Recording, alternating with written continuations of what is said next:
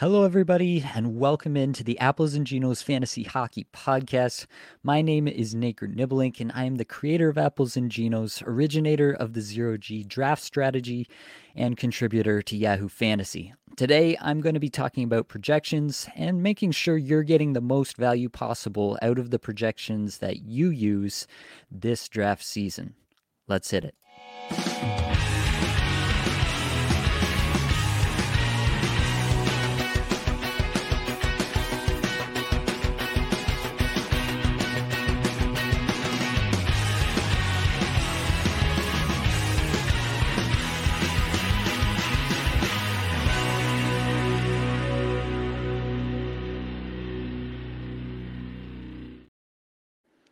All right. Well, before we get started, I am going to add just a quick disclaimer here at the top. I am going to talk about my beliefs on what forms good fantasy projections, what the quote unquote correct way to do fantasy projections is. Uh, it's not my intent to call anyone out who does something a little differently or has a different take on the matter. I think the fantasy hockey community is better for having many sources of projections and insight. We can always learn from each other. But I do think that with the volume of resources available nowadays, it can be really confusing for fantasy hockey managers to understand which set of projections to use and how to kind of define that for themselves. So that's what I'm going to try to do here today. My personal take on that matter is, you know, some people might choose a set of projections just because of the number of followers that someone has, the number of subscribers, you know, the clout that they have in the fantasy hockey community. Uh, frankly, all that means nothing to me. I've seen projections from very well regarded analysts that I think are just bad, and I've seen projections from relative nobodies that I think are extremely well put together and very well rationalized, very good reasoning behind them. So, what you need to do is, and this will be my first point here, is to find a set of projections that are actually worth using as a base for your drafts. Uh, in my opinion, they should be easy to use and manipulate. And they should have some method of self evaluation. Or, you know, you could have your own method of evaluation that tells you if they're good or not. And then you should also have some insight into their basic methodology. So let's start at the beginning. Uh, they should be easy to use uh, slash manipulate. You know, they just have to look something like what you can see on the screen if you're watching this on YouTube. This is the Apples and Ginos projections. Uh, I've built out this sheet so that you can input your point settings right away. It outputs them. You can sort uh, by the number of points, points per game, all those sorts of things. It's pretty self obvious, intuitive to use. I've got some instructions at the top so that people can use them as easily as possible. This is pretty important to me that I provide uh, a product that's just easy to use, easy to read, easy to make sense of. So that's obviously important. It obviously has to have the categories that you need. Uh, you know, it's not going to do you any good to only have points projections if you're in a bangers categories league. So it's obviously got to have the categories that you're looking for. Otherwise, you have to kind of stitch together various projections and you have to evaluate multiple different sources. Maybe that's something that you want to do, but a lot of times I think people just don't have time for that. So they're looking for kind of a single source uh, to get all of these categories that they need for their leagues. The second point there is to have some method of self evaluation. If the person that you're relying on the projections for is not doing any sort of self evaluation, then definitely, I think, first off, that's maybe a, maybe not a red flag, but maybe a yellow flag uh, that you might want to consider. And if that's the case, then you definitely, I think, should have some sort of evaluation method for yourself where you can evaluate those projections versus others in the space. And that should tell you if they're any good or not, basically. This is why, you know, I do my own self evaluation from my own projections every year relative to others in the space. Uh, I've published an article on this topic uh, this year and the year before, where I compare mine to Dom Luszczyszyn from The Athletic. Dom has a very complicated model uh, that he uses and gets input from all the beat writers for The Athletic uh, as to, you know, time on ice and things like that. Uh, I've heard him say that goes into that model. So uh, I think Dom has clearly has a pretty defined process that he uses. And so I've been evaluating evaluating myself relative to him uh, for the last couple of years. Um, yeah, was fortunate enough this year to outperform him in a lot of ways. I also compared myself to Scott Cullen uh, this past season. Uh, Scott outperformed me on goals, and I outperformed him on assists and overall points. Um, I can provide those analyses and how I came by them if you're interested, uh, yeah, hit me up. I can show you that work anytime. I I think it's kind of a core tenet of mine that I'll never hide my projections evaluations if they're not good one year. You know, if I've been fortunate, I guess the the past number of years that they've been quite good when I've done these evaluations. Um, but if they're not good one year, I think I need to ask myself what I should have done better. You know, were there player archetypes that I consistently missed on? Team situations. Was there a team that uh, totally outperformed my expectations or underperformed my expectations that I just totally misread? And is there something that I can take away from my projection misses that can inform my projections for the following year and help me to get better at this? So, if you've heard uh, if you've been with Apples and Ginos, I should say, and followed the podcast for any length of time, you've definitely heard me talk about uh, a continuous improvement mindset. It's something that um, I think everyone at Apples and Ginos brings to the game is that we're always looking to get better each and every year. Um, as we play tougher and tougher competition, the edges get smaller and smaller. And so we're constantly looking to find those edges and to, yeah, get better and, and have an edge over our competition. So that's something that I will continue to do. And I'll continue to be transparent about that um, as long as I'm doing this, basically. I think it's really important for me to be able to do that. And I think it should be important to you that wherever you're getting your projections from, you have some form of evaluation for those projections, whether the person doing the projections is providing that and you agree with the methodology that they're using to do that, or if you want to do it for yourself, then that's another method as well. I think the third point that you definitely need to uh, con- contemplate anyway when looking at projections is you have to have some level of insight into the basic methodology behind those projections. Uh, basically, you have to agree with how they're going about generating those projections. There are lots of different methods for doing projections. There are, you know, completely math based models. There are some people who will sit down and uh, stare at a screen, stare at uh, the roster, um, do a whole bunch of things and uh, generate projections based on that. Um, one of the more common ones is a Marcel model, which is basically a weighted average of the preceding three years. Generally, it's something like uh, 60% weight for the previous season, 30% uh, weight for the season before that, and 10% weight for the season before that. Um, that's a pretty common sort of model.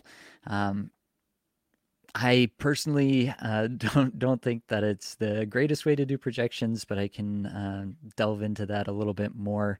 Uh, for myself, perfectly in a perfect scenario, I should say, I think each projection, each person doing projections should separately define uh, even strength, power play, and shorthanded time on ice, and then they should define what they think that player is capable of at each of those different game states. I think that's pretty important to be honest. I I don't think that you can quite honestly just go off an overall number, off an all strengths number. You can get some base information off an all strengths number, uh, but I don't think that if you're looking for the best projections, you're looking for the best that you can do, then I think you definitely have to think that the more gran- granular that you are about these things, the better that those projections are going to be. Uh, time on ice, at a minimum, must factor into any projections. If someone is not factoring in the time on ice and um, assigning some sort of value to the time on ice that they're expecting for that player, then um, yeah, I, I think that is a, a, pretty big red flag, honestly, in my opinion, if there's no time on ice consideration whatsoever. Um, so basically, I think if you disagree with the base assumption of the time on ice, like if you have that visibility and you disagree with the base assumption of the time on ice, then you know for yourself, you know, whether you personally want to change that projection somewhat. If, if you want to bake in, you know, um, if you think that Matty Beniers is going to see 20 minutes a night in Seattle this year, then you're going to want to know that because if you're using my projections, he's nowhere near 20 minutes a night. Uh, so you're going to want to factor that in somehow, you know, whether that's a, a, mental change just for yourself to mentally think, okay, yeah, uh, he's got it for that. But I think for myself, I need to factor in, you know, a certain percentage upside because I think he's going to get way more minutes than that. That's something that you should be able to do, or physically, you know, if you want to, you know, assign uh, the number value to the time on ice over the base projection that you think they're going to get, then you just go ahead and do the math and and figure out what the new projection works out to. You know, this is really why Blake and I did the projection series that we did where we went through every single team, all 32 teams and we just told everyone what our assumptions were about each of these players, about each of these teams, how we viewed the teams, how we viewed the power play splits, all these things that actually really do matter for projections and how that informs the finished product. So that's why Blake and I did it the way that we do it. I think that's really important. Uh, I can't stress that enough, to be honest with you. If time on ice is not a factor in uh, projection set, then to me, that's a really big red flag. And I would not consider those projections to be um, very useful or at least very repeatable. Even if they performed well in one year, I would wonder about their repeatability year to year uh, if they did not have any time on ice uh, assumptions baked in whatsoever. And then I would say I would like to know how this person makes adjustments to their base projection. So they all have some sort of methodology that spits out a base projection. Um, do they ha- make adjustments after the fact? If they do, why do they go back and make those adjustments? Are they looking at a point point total for a player and thinking, hmm, that came out kind of low. I'm gonna go back in and just kind of bump that up a little bit. Um, that's just purely subjective reasoning at that point and that's uh, another kind of red flag to me honestly. If someone is looking at the output of their process and saying i don't believe that then the process in my mind should be adjusted not the end result right? Uh, so that's how i view it. Uh, in my case I'm very confident in the process that I built over, um, yeah, three years of doing projections, and if my assumptions are wrong, then I'll go back and change some assumptions, but I will not ever change my process. I will not, you know, just tack on two points because my projection seems low. Um, I have had instances where, you know, from talking with Blake or from talking with other people in the space that I trust, they've said, you know, like your time on ice, I think is too low. I think that's uh, that's a problem. You should look at your time on ice. And I go back in and I say, okay, yeah, I can see where they're coming from. I think they're actually right. I think I should bump up my time on ice projection here by a half minute or 45 seconds or whatever the case may be, and that changes my projection.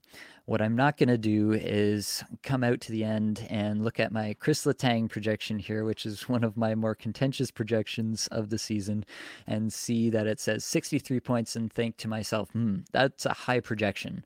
Um, a lot of other people around the space are not projecting Chris Letang for 63 points. I should just bump that down just to be safe. That's never something that I'm going to do. Having said that, you know, uh, and this kind of leads into my next point here is that a projection is merely a starting point. A projection should not be a be all end all. You just read down the list and take the next player by the projection on the screen. That should not be the way that you're using projections. If you are using projections in that way, then I think you're using projections wrong. Um, and the reason I would say that is when I look at Chris Letang, and I talked about this on the on the uh, projection review series with Blake as well is when I look at Letang and I see 63 points, that's because my base assumption is that Letang is on the top power play unit in Pittsburgh all season long. Um, and Erik Karlsson is actually a net boon, basically, to that power play over the players that could be in that spot.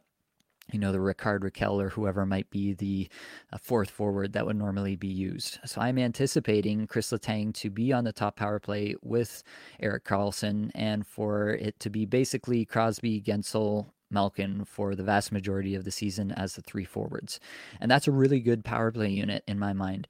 And so that leads me to think that Chris Letang can hit 63 points. And that's the way that I projected it because that's my assumption of how the season is going to play out. Now, having said that, there's obviously more downside risk to this than there is upside risk. So I think you really need to think about each projection in terms of a range of outcomes. So the range of outcomes for Letang is obviously pretty big because there is a chance that uh, Karlsson is just the top power play quarterback, and they say, you know what, Chris Letang, uh, you can be the second power play quarterback, and the second unit in Pittsburgh doesn't get used all that much, and Letang ends the season with you know like seven power play points, uh, which would be. Um, 15 less than what I've got him for here. And then, you know, he's all of a sudden down to 48 points instead of 63 points. And that's a big difference. And you should not, you would be pretty disappointed if you drafted Letang expecting 63 points and you got 48 points. That's not a scenario that I think is super likely to happen. It's not the base scenario that I've projected here, but it is a potential scenario that could happen. And when I'm drafting in my drafts this year, I am going to bake that in uh, to my drafting a little bit. How much you want to bake that in depends on your evaluation of that risk, right? Um, I could tell you that I think it's 70% likely that uh, Letang is on power play one for the vast majority of the season, along with Karlsson. That could be my uh, percentage outcome that I could assign there. And that would mean a 30% chance that, uh, yeah, Letang only gets, you know, whatever it is, seven power play points this season. And there's probably some range in between that you should also consider where he's on and off the top power play unit. These are the kinds of things that you need to think about for yourself and you need to weigh for yourself uh, in these scenarios. And you need to decide where you're comfortable with um, because yeah, with Letang specifically, it's uh, there's a lot more downside than there is upside from this number, and so you might think of another player uh, around him like a Zach Werenski, where Werenski might actually have you know a little bit more upside beyond this if everything goes really well in Columbus, and that top power play unit with Gaudreau and Laine and Werenski and everybody is all just absolutely clicking. You have a breakout season from Kent Johnson um, you know, there's an upside scenario for a guy like Zach Werenski that might not be there for Chris Letang because I've pretty much projected him for the best deployment possible, and we pretty much know that you know Pittsburgh's not going to just suddenly have a massive, uh, massive season. Like Crosby's not going to just take uh, a huge bump in points per game at this point in his career. Neither's Malkin, neither's Guentzel. We kind of know what these guys are, right? Um, so in that case, you might look at Werenski, who I have uh, projected fairly similarly, at least in terms of points. And you might think, uh, you know what, maybe I'm going to go with Werenski over Letang just because there's actually some positive upside to Werenski where there's mostly downside uh, risk with Letang. So uh, regardless of your personal take on each individual situation, this is something that you need to be thinking about with each and every draft decision. You need to be thinking about the the upside case and the downside case for each player. And that starts with this base assumption. And that's why you need to understand the base assumption of the person doing the projections. And the last point that I want to add in here is that I really do value upside over safety uh, when drafting and drafting based off projections. So early in the draft, you'll hear me say, and I do believe this, that definitely you want to draft kind of for floor early. You don't want to be taking wild swings early on because you think that some player can absolutely go off and hit 120 points this season, even though they've never done it before. There's just not a lot of a lot of upside to doing that because all the players that normally go in the early rounds are very safe bets to do so. So to take a big swing on a player in those first few rounds doesn't make a lot of sense. There's a lot more downside risk in the first few rounds than there is upside risk just because all of these players in these first few rounds do have like they're expected to get all the deployment and to uh, have really good seasons. And so by nature, they definitely have to have more downside risk. So you want to definitely uh, draft a little bit more for the floor early on. You want to be safe with your first few projections, probably your first three rounds or so, and get yourself just that consistent core group. But after that, you need to start asking yourself can this player exceed their projection by enough to be a difference maker on my squad? And this is because, in my mind, difference makers help more than the disappointments hurt. You know, you're going to be constantly optimizing your squad throughout the season, regardless. You have the waiver wire, you have trades. You're going to be working your team all the way through the season. It's a long season. You're going to find additional players to help your squad throughout the season. You know, even in the Cacuffle in tier three, I added Jared McCann off waivers last year, right? There's going to be opportunities, even in deeper leagues, even in very good leagues. There's going to be these opportunities to add significant players to your squad. And so you'll be able to replace the disappointments. But what you can't really do is to add in more upside for the players that you drafted if those players never had that upside to begin with. And so that's why, for me personally, I like to give a little bit more credence to the players that I think have a chance to actually go above and beyond the projection that you see on the screen. And that's going to be different uh, for every person you'll hear me uh, talk about the players that I think have a good chance to exceed their projection. You've heard me talk about a number of those already.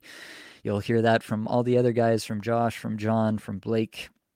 You'll definitely get lots of that from us here at Apples and Ginos. But I think that's a key point. You want to value the upside over safety. When you get to the late rounds, it's all upside at that point. These are players that you're really happy if they stick on your squad the whole season. So there's really no sense in being super safe. Um, there is uh, some level where you know you shouldn't draft all players who might start the season on the fourth line uh, just because they have some perceived upside. You want to have a starting lineup. You only have so many ads per week.